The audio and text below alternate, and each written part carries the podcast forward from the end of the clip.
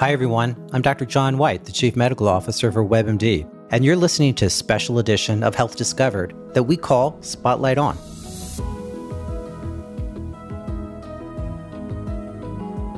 As always, we bring you fascinating stories and unique perspectives while looking for those unexpected discoveries along the way. We also explore thought provoking ideas and questions. But today, we're going to take things one step further with an up close and personal conversation about a rare form of cancer, one I bet you haven't even heard of multiple myeloma. To help us learn more about multiple myeloma, you're going to hear from Kate, a mother of two, whose life changed in an instant when a routine blood test revealed the unthinkable cancer. Kate's journey from diagnosis to living with multiple myeloma, it's going to show you what resilience truly means, and perhaps might even inspire you to want to get involved in the fight against multiple myeloma. Then I'm going to be talking with my friend Dr. Joseph Mikhael. Dr. Mikhael is the Chief Medical Officer of the International Myeloma Foundation, and he'll talk about just how good current treatment options are, as well as what's on the horizon. We'll also hear about what, if anything, you can do to prevent myeloma. But first, what is multiple myeloma? That's probably what you're thinking. Well, multiple myeloma is a type of blood cancer. It starts in your bone marrow, that's the spongy tissue inside bones. This is where your body makes blood cells, including a certain type called plasma cells. Myeloma happens when your plasma cells start to change and they grow out of control. They let in too much protein, something called immunoglobulin, into your bones and blood, and that damages your organs. Now, the good news is it's not that common. About 35,000 new cases are diagnosed a year, still way too many. But for perspective, that compares to over 275,000 breast cancer cases and 150,000 cases of colon cancer each year. The journey to diagnosis can be a challenge, with many people learning they have it simply because of a lab test, which, as I mentioned, is what happened to Kate.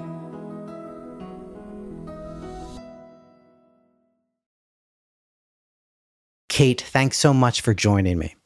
Thank you for having me, Dr. White. I'm actually um, was very nervous about being able to share my story today for many reasons. Well, I appreciate you doing this. Like many people with multiple myeloma, your health journey didn't start with a concern for cancer. You and I had an opportunity to talk prior to today's episode, but yours initially focused on a miscarriage. That's right. Um, so, just to, to set the stage a little bit about the surprise that I received along my uh, pregnancy journey. I uh, started a career about 20 years ago as a registered dietitian, and my focus was I wanted to get people before they became sick, and I wanted to help them prevent being sick. This is the, the life I want to live. I want to help other people.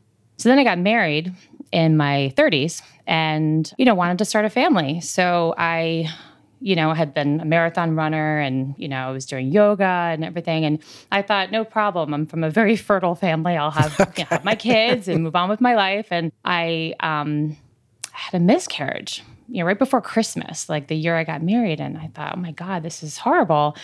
Um, my doctor said, oh, you know, these things happen, you know, um, miscarriages, a lot of women have them before they even know they're pregnant. So, all right. So we move on and I get pregnant again and really excited. And have another miscarriage. And so and I'm not getting any answers from my OB. And so I went to a specialty clinic and they ruled out other causes of miscarriages and they said you should be fine, but you know, you are getting old. So, you know, you may want to consider IVF or IUI. So I doctors you know, I thought, can be tough, can't right. they? That's old for maternal age. Yeah. Right. I mean, uh, this shouldn't be so hard. And so I started to think about like, well, what other causes could, you know, cause a person to have a miscarriage? So I had been seeing patients with celiac disease for years. And, you know, I don't know if people know this, but, you know, if you have undiagnosed celiac disease, like that could be a cause of, of a miscarriage. You told me you were going to be a nutrition sleuth. I oh, love oh, yeah. that. it's like detective work, right? So, you know, so I go to my primary care and I am like, okay, listen, you're going to test me for celiac. And then if I have celiac, I can just eat a gluten free diet, get pregnant, and move on with my life. You know, I could do this. again, I just was the type of person I thought I could control everything and I could fix things. So she did the celiac test and she called me and I'll never forget this. I was walking on 22nd Street and and I get a call saying, You don't have celiac, but this one one of the numbers, one of the tests was off the charts, and you need to see an oncologist. And I thought, What? What are you talking about? The immunoglobulin, the IgA, came back 2400 and it really should not be over like 400 so at that point i had been working in a multi-specialty physician practice and i was good friends with the oncology uh, doctor so he said don't worry i'll run all the labs for you so he did and then he said oh my god kate this looks like you might have you know asymptomatic multiple myeloma I'm not a myeloma specialist. You need to go see the world renowned, like the best person that I know at Mount Sinai. What's going through your head right now? Because you're thinking maybe it's celiac. You're not expecting them to come back and say, you might have a type of cancer. Had you even ever heard of multiple myeloma? Absolutely not. And I've been pretty much a vegetarian, a vegan on and off like my whole life. Um, and I thought, well, I'm not at risk for that kind of cancer because, you know, I'm so, I eat so healthy. So the cancer thing was just kind of like, well, this is not happening. Um, I'll go rule this out. I'll go see this specialist, you know. They've got to be wrong. Eh, they've got to be wrong. Exactly. This can't happen to me. Like, do you know who I am? like, I, I live and breathe health and wellness. Like, that's my career. I finally got the appointment, I guess, six weeks later. Six weeks later. Wow. You know, and again, for me, I was like, I didn't think it was this urgent thing. Did you have a fear of finding out? Oh, of, of course. Of course. I actually saw your segment on the uh, one of the morning shows about the cancer checklist of prevention, and people want that have that fear of finding out. But for me, you know, I'm a, this detective. I'm all about. I was hyper vigilant about my health. I was almost the opposite. I was like the worried well, always want to make sure that everything was okay and like there was nothing wrong, right? But then I always expected everything to be fine. So anyway, so I, the week I got the appointment with this oncologist, specialist in multiple myeloma at Mount Sinai, I found out I was pregnant again. This would have turned into my my firstborn son. I was 37 years old. This was about 10 years ago, and uh, he tells me I have asymptomatic multiple myeloma. They actually did a bone marrow biopsy first trimester with my son and they wanted to figure out the staging and the, the prognosis to see like well how how advanced is this? It was a very nerve-wracking pregnancy to be honest because every week i'm like is he okay? Is the baby okay? Like you know am i still pregnant? At one point early on weren't you told you only have about seven years to live? Yes. They told my husband and i that you know once it became active the prognosis was about seven years. And that was just crushing. I mean, we were just beside ourselves. And it was just so abstract. Even telling family members, I feel like they couldn't really, it was just too abstract for them to even understand, you know, this unknown cancer. It wasn't active yet. What did that even even mean? Because there was nothing to do. There was no treatment at that time um, for asymptomatic myeloma unless it was like a clinical trial or something. So you you have your successful pregnancy, a healthy boy, correct? Healthy boy. Once he was born, our entire world was focused on this new living being that we were responsible for. So, of course, the myeloma is in the background. And, you know, I had a career. I was running a department, a whole, I founded a nutrition department within this physician practice. And every intern I had from Columbia's Teachers College, I tell them my story. I'm like, you got to do some research. Tell me what you find. I like had a whole team of detectives like working for me to kind of figure out how can I prevent this from becoming active? Like, I can do that. And you said you wanted to go back to a normal life. Were you able to return to a normal life or as close to normal as it was before your diagnosis? That's an interesting question because what what is a normal life? I have this baby, and of course, I had to do everything the right way. I breastfed for a year. I made all this baby food organic from scratch. Um, you know, I was pumping at work, and you know, trying to mentor other other moms that are trying to do this too. In the meantime, you're doing these periodic lab tests, correct? Every three months for years. For the past ten years. So I had my son. I'm going to the, you know, to this cancer center. Some of the appointments, I had him in like the carrier. I was going in to get my blood work, but I had the baby. And I'm looking around the waiting room thinking, why am I here? You know, this is crazy. And the people I'm seeing that are patients, I mean, they were much older than I was. And then every year I would do the bone marrow biopsy, PET scan. That would get me kind of worked up and stuff. Well, let's let's talk about the pandemic because your journey takes a bit of a detour around the pandemic, right? Because some of your scans were canceled, right? And you just did labs. And then you were able to get a scan last year. Tell us what that showed. 2019 was the last time I was in person with my doctor, the PET scan and bone marrow biopsy. And he said, You're still stable. And this is not linear that it's like all, you know, it's going to like slowly go up and then you'll need treatment. He's like, It'll go bonkers. And, you know, it could go, you know, high uh, very quickly and we'll we'll know before you know that you'll need treatment so that was 2019 then march 17th of 2020 i was scheduled for another pet scan and bone marrow biopsy and we all what all know what happened that week when we thought it would be closed for two weeks and we'd all sure. be able to get back to uh, our life in two weeks. So that bone marrow biopsy was canceled. So then my doctor did a virtual visit with me. Everyone kind of went to virtual visits. He said, you know, all the labs had been good. You could just keep doing blood work.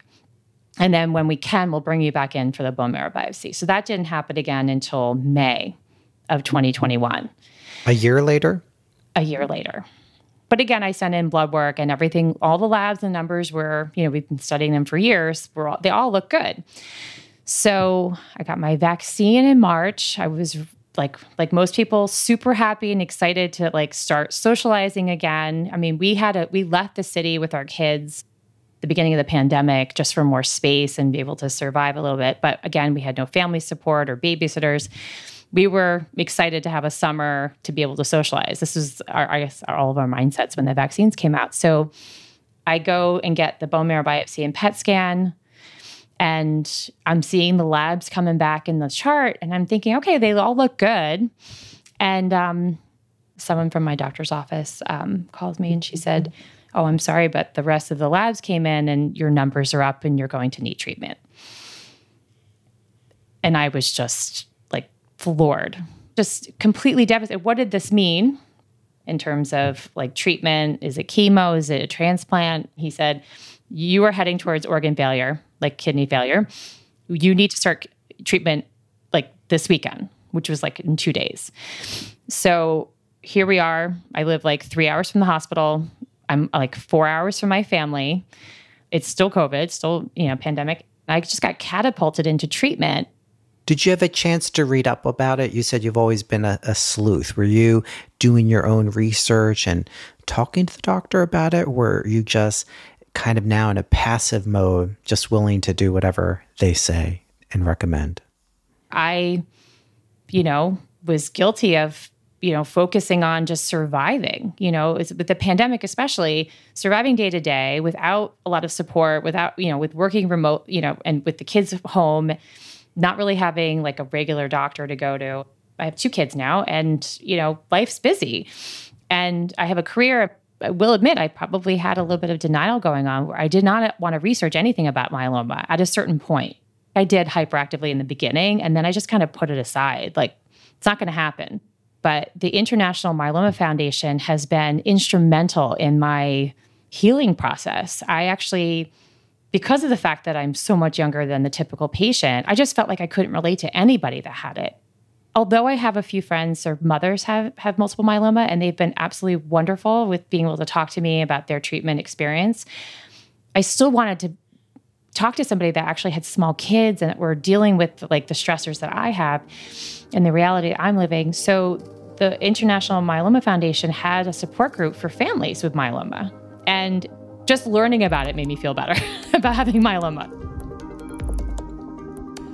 We'll be back with more from Kate after a short break.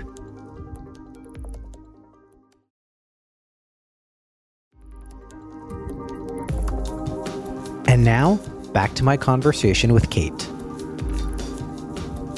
Well, tell us how you're doing. You, you started, I believe, on quadruple therapy. Is that right? That's right most people think with cancer, it's just like this one size fits all and it's just like this toxic thing. Well, in multiple myeloma, there's lots of different treatments. And the quadruple therapy that I'm on, um, there's different mechanisms of action of each of the drugs. So I'm on, you know, a steroid called dexamethasone. which helps with the multiple myeloma. Um, and then there's IMIDs, which are these immunomodulatory um, drugs, proteasome inhibitors, and um, these immunologic approaches. I don't have to sit with an IV all day like a lot of cancer patients. I get an injection in my abdomen, which was like a lot to get used to. After teaching my diabetes patients, oh, it doesn't hurt, it's this tiny needle. To I get you know a lot bigger dose of uh, a medication. It was hard for me to get used to that, but I I think I'm uh, I'm getting to become a pro with it. But you'd mentioned to me that they told you to protect yourself like a porcelain doll. How did you respond to that? My doctor had been concerned because when patients are going through cancer treatment, you're immunocompromised. Your immune system's not as strong, and even like a cold can knock you out for a couple weeks. So with COVID, his concern was he had lost a lot of patients in the beginning of COVID that were on starting treatment to COVID because their immune systems are weakened. And this is before the vaccines came out. So he said to my husband, like, you need to protect her like a porcelain doll meaning like you know we really need to make sure that we're taking a lot of precautions even though things were opening up. And remember this was right in the summer when people were starting to mingle and like get together. Um, cases were a lot lower where we were living but still the risk was higher to me. And i think that the word choice he gave really kind of struck a chord you know with both of us. I think of myself as like a tough person but I had to, you know, it was a good reminder that, you know, I have this underlying weakness from this cancer and the treatment. And how's your response been to the treatment? What's next in your journey? I had a tremendous response. Um, after six cycles, he said that I am I'm in a partial remission, technically. Um, so there's no trace of cancer in my blood. So I'm heading next week to do a stem cell harvest. And whether or not I actually do a stem cell transplant is up to, you know, to be determined. But um, now's the time, since the cancer cells are so low, this is the time to harvest the healthy cells. So I'm doing that next. For a long time outside of family members, you kept your journey private. And you recently posted on Facebook, and you mentioned to me many people had no idea what you had been experiencing. Why now tell your story? Well, I think so. The the first the big expose that I did was really on my private like Facebook account, and I don't. I'm not a big social media poster. Um, I try to really limit because yeah, I like to focus on reality and like my real life and my real circle of friends and the day to day. But then I kind of felt this obligation to like share my story. So I I put a little story out there and it was a very long post and thank you for anyone who actually sat and read the whole thing.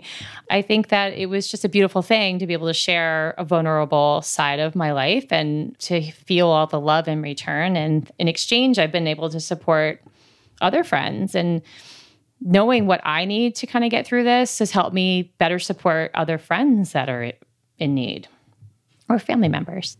What do you need to get through this it's that interconnectedness and just staying in touch. Like, for example, like my children and I have relocated. So everybody that I've met in this new community knew me very briefly as this like you know kind of a high energy mom that like was really involved with her kids and wanted to like socialize to like all of a sudden she has cancer so what I need right now is just for people to be like, okay, like that's that's part of who she is, but that's not what defines her. Um, and you know, I don't know. Like I feel like I just it's that interconnectedness and people reaching out and just providing support and love um, the way I would be supporting my neighbors and friends uh, in my community otherwise. How's multiple myeloma changed you? I think that for me, like it's changed me and it's humbling you need to be a, an active partner in your care. There's things I could always do better, but at the same time, I'm human. People looking at me, they don't think I, I'm sick. They wouldn't think that I had cancer. And you're not a failure if you eat right, exercise, meditate, sleep well, and still get cancer. You, I mean, there's still things that you've helped yourself with. I mean, I'd like to think that I'm living a, a happy life right now. Just have a little bit of a extra thing to, to take care of. This is just part of it. Kate, I want to thank you for sharing your story, for helping provide support to other people that are also having this journey with multiple myeloma. And I, I thank you for your inspiration, for your positive attitude, as well as you taking control of your life and trying to control those things that you can. It's been a real pleasure talking to you today. Thank you, Dr. White. Joining me now is Dr. Joseph Mikhael. Dr. Mikhael is the Chief Medical Officer of the International Myeloma Foundation and a practicing hematologist in Phoenix. Thanks for joining me, Dr. Joe. It's absolutely a pleasure to be with you. Kate talked about how she thought she was having other problems. Maybe she had celiac disease. And then, boom, all of a sudden, she's told she has multiple myeloma. How common is that as part of the diagnostic journey? You know, it's actually not uncommon at all, John. Um, the challenge with multiple myeloma is that there isn't one classic symptom or sign or something that patients experience, or even a single blood test that gives it away. It can often be the great mimic of many other things, and other things can ultimately, uh, as in Kate's case, turn out to be multiple myeloma. So there are a few things that are a bit more common. We most patients who have myeloma unfortunately experience quite significant fatigue because their blood counts are so low, their hemoglobin gets so low. And most patients experience some kind of bony pain because of the way myeloma affects the bones. But outside of that, there are so many different ways that this complicated disease can present. And one of the reasons why, unfortunately, uh, a lot of people have a delayed diagnosis by the time we recognize that there really is myeloma. Because the symptoms are pretty non-specific. Correct, absolutely, and and so uh, whether it's from the patient side or f- even very often from primary care, you know, a patient doesn't walk in with a sign on their head that says, "Oh, I have myeloma." Uh, they have often non-specific things that uh, there are much more common reasons for low back pain than multiple myeloma. There are more common reasons for a low blood count than myeloma, or kidney dysfunction, or uh, protein in the urine, or uh, nerve problems like neuropathy, where numbness and tingling can be prominent in their hands or their feet. Those are the classic things that people present with. In fact, recently, a study in England showed that most patients with multiple myeloma, by the time they're diagnosed, they've had three visits to primary care with signs and symptoms consistent with their myeloma. You know, part of it may be that myeloma is rare. I mean, literally, it meets the definition of a rare disease, which is affecting less than 200,000 people. Does that play a role in it that it's not on the radar screen of many clinicians? It's certainly not on the radar screen of most patients. And in Kate's case, she's not the typical race gender, age. Can you talk about the impact of it being a rare disease? Mm-hmm. And, and it is indeed a rare disease. It accounts for somewhere around 2% of all cancers. Although, interestingly, we are seeing more of it as we see the population age and as we're getting better at detecting it. So, uh, I often talk about this tremendous paradox. On the one hand, it's only 2% of cancers. It's typically seen in people over the age of 65 or 70. It's twice as common in the African American population than in the Caucasian population. We are trying to, of course, increase awareness around this, especially in higher risk populations, such as African Americans, where the diagnosis is twice as common, and patients are typically diagnosed at a younger age by about five years. The average age of diagnosis is about 69. The average age of diagnosis in African Americans is about 64, or 65, and maybe even a year younger in Hispanic Americans. But what does that mean, raise awareness? Through the International Myeloma Foundation, we've created what we call the Empower Project, where uh, we want to empower individuals and communities to change the course of myeloma because the current course of myeloma, of course, is not appropriate, in particular within the African American community, to know who is at greater risk. Let's just get myeloma on the list so that we can test because the blood tests that we do for myeloma pick up nearly all cases and often can pick them up earlier than when someone comes in in uh, horrible pain or with damaged kidneys because it's advanced. Well, let's talk about options and treatments and where are we in treatments. I was a little bit surprised in Kate's story when she says the doctor told her She has seven years to live. Aren't we in a better place today than we were a few years ago in terms of treatment, Dr. Joe? We are absolutely in a better place, Dr. John. we have uh, seen really a revolution in myeloma. Uh, I started in myeloma nearly 25 years ago.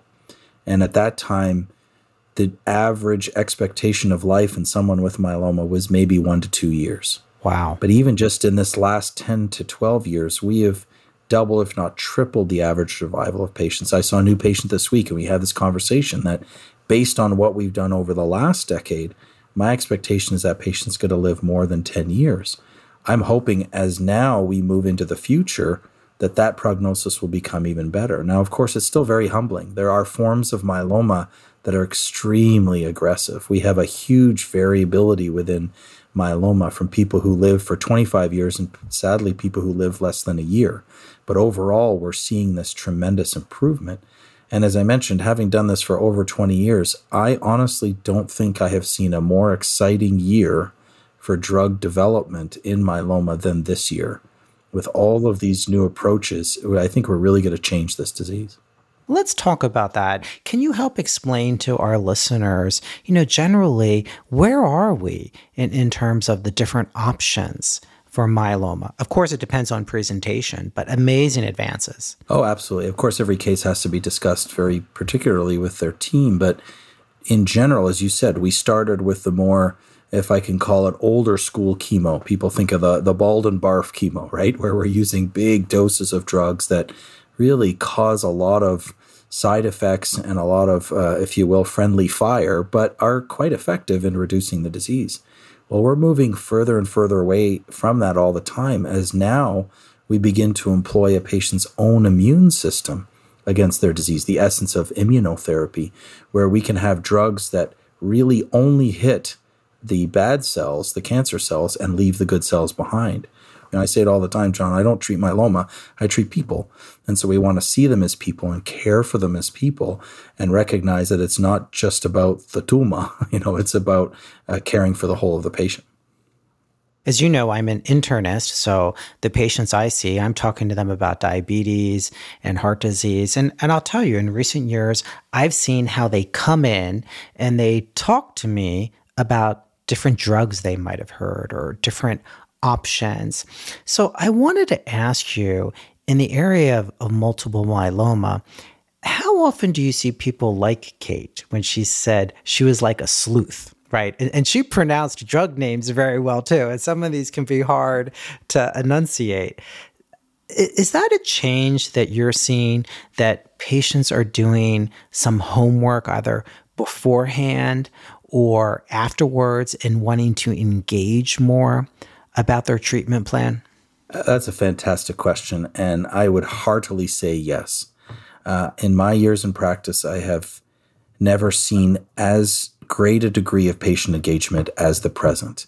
And I think a lot of it has to do with the opportunity for people to really get reliable information. Obviously, a lot of the work that we do at the IMF is to provide that information to patients. In fact, the founders of the IMF were some of the first cancer advocacy groups to say, you know what? Patients need to know about their disease and bring these questions to their doctors. We're not questioning the professionalism or the expertise of our physicians, but we want to advocate for the best care. You know, the majority of myeloma patients in this country are cared for a general oncologist who spends less than 5% of their time on myeloma. And with all of these cancers becoming complicated, you know, having access to expert opinions and having access to more resources is only going to help everyone. So I very much encourage my patients to be informed when they come to their appointments with me or with their other physicians. And we're really seeing a degree of engagement that I think uh, is going to further help our patients, not just that they feel more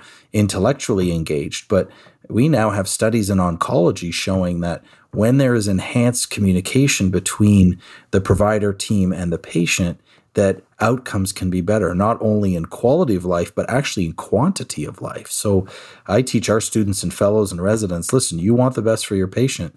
It's one thing to know about the fancy schmancy drugs, it's another thing to communicate with our patients. And that part of old school medicine I think will hopefully never go away, where we connect on a human level and allow patients to ask questions. That now, in myeloma, for example, where we have so many choices that we never had before, now patient preference can be part of that selection.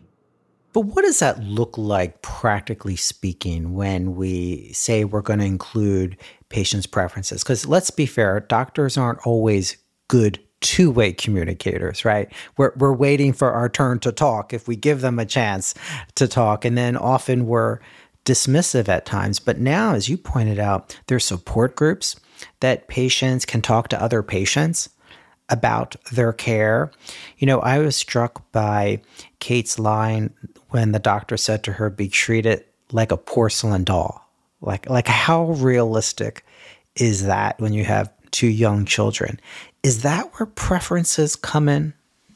Well, first of all, we we as I said before, we don't we don't treat myeloma, we treat people, and so it, it, it may appear to the clinician that oh boy, I've got to take all this extra time now to listen to them and to, but it's part of part of it is developing that relationship and understanding what's important to that patient and being able to outline very clearly what those options are so that we can get into that as we often call shared decision model.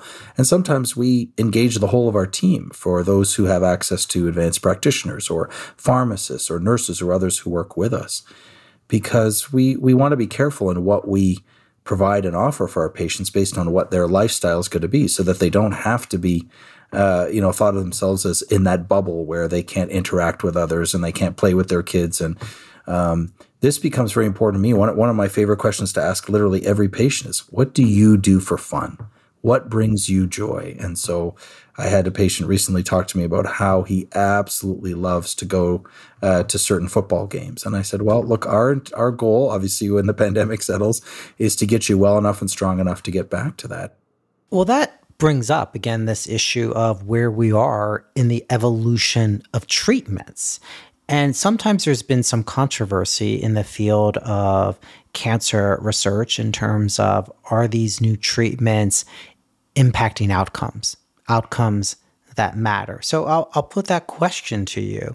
Are these new treatment options, the, the ones that you're discussing, how are they impacting patient outcomes as well as quality of life?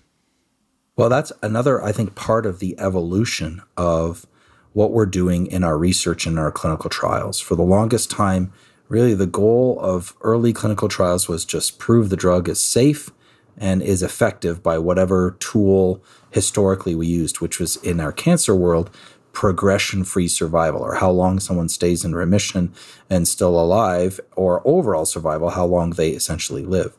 I'm seeing an evolution now where, especially in myeloma, we're now adding quality of life measures throughout. We're asking our patients routinely and systematically throughout the studies that we're doing how is this influencing the key areas of their quality of life? And how has immunotherapy changed that? Every treatment option has risk versus benefit. How do you weigh that? And how does the patient weigh those risks versus benefits? That's, I think, what really requires that discussion and that open, honest discussion because many of the side effects we see now from these newer immunotherapies are, are, quite different than the historical, you know, low blood counts, loss of hair, uh, nausea, the things that we typically associate with a lot of treatments. Now we see different things. We may see skin reactions. We may see people, you know, when they first receive it, have what we call an infusional reaction, or they can get chills and shakes. Thankfully, that tends to be very short lived and often just the first dose and then thereafter are improved. And sometimes it's even pills thereafter, so people can not even have to come into the clinic. I want to ask you about cure. When do you think we might see a cure? And, and I get it, many folks in the cancer community don't like to use that word. Will we see a cure in our lifetime? Well, I know I'm Dr. Joe, but I'm not Prophet Joe. So it's hard to predict the future. But all I can say, first of all, is that we are definitely closer to it now than we ever were before. Part of it is us learning how we define cure, because there may be cure, the scientific definition, and then there's cure, the patient definition. You ask the average Joe, you can say that when your name's Joe, ask the average Joe on the street, what is cure to you? They're going to say, well, someone treats me and I never have to think about the disease again. So, cure may not be staying on a treatment the rest of your life. If I cure hypertension or high blood pressure, does it mean I have to take a pill the rest of my life, or you do something to me and I don't have the high blood pressure anymore? So, part of it, I don't want to get semantic, but part of it depends on the definition. But as I see it for many of our cancers, if we can at least initially convert them to a chronic illness where patients may require some ongoing therapy, but ongoing therapy that doesn't heavily influence their quality of life, that's a major step forward. And we are even starting now through the work at the IMF and through the whole myeloma community, beginning to design clinical trials where we can treat people to a particular um, uh, level and then stop changing cancer to a chronic disease. Interesting perspective. So, so I'll end with this because Kate also brings this up in uh, the interview in terms of her focus on a healthy lifestyle, you know, a cancer prevention lifestyle to some degree. Is there anything listeners can do to prevent multiple myeloma to reduce the risk? As Kate nicely pointed out, as we try to think about risks of myeloma and even cancer in general, there's often a combination of many things. There are things that you can't change, and there are things that you can change. I can't change my genetics, well, at least not yet, um, but I can change my lifestyle. We know that there are certain lifestyle things that can be associated with myeloma. The majority of myeloma patients, we do not feel that their specific lifestyle is what led to their diagnosis.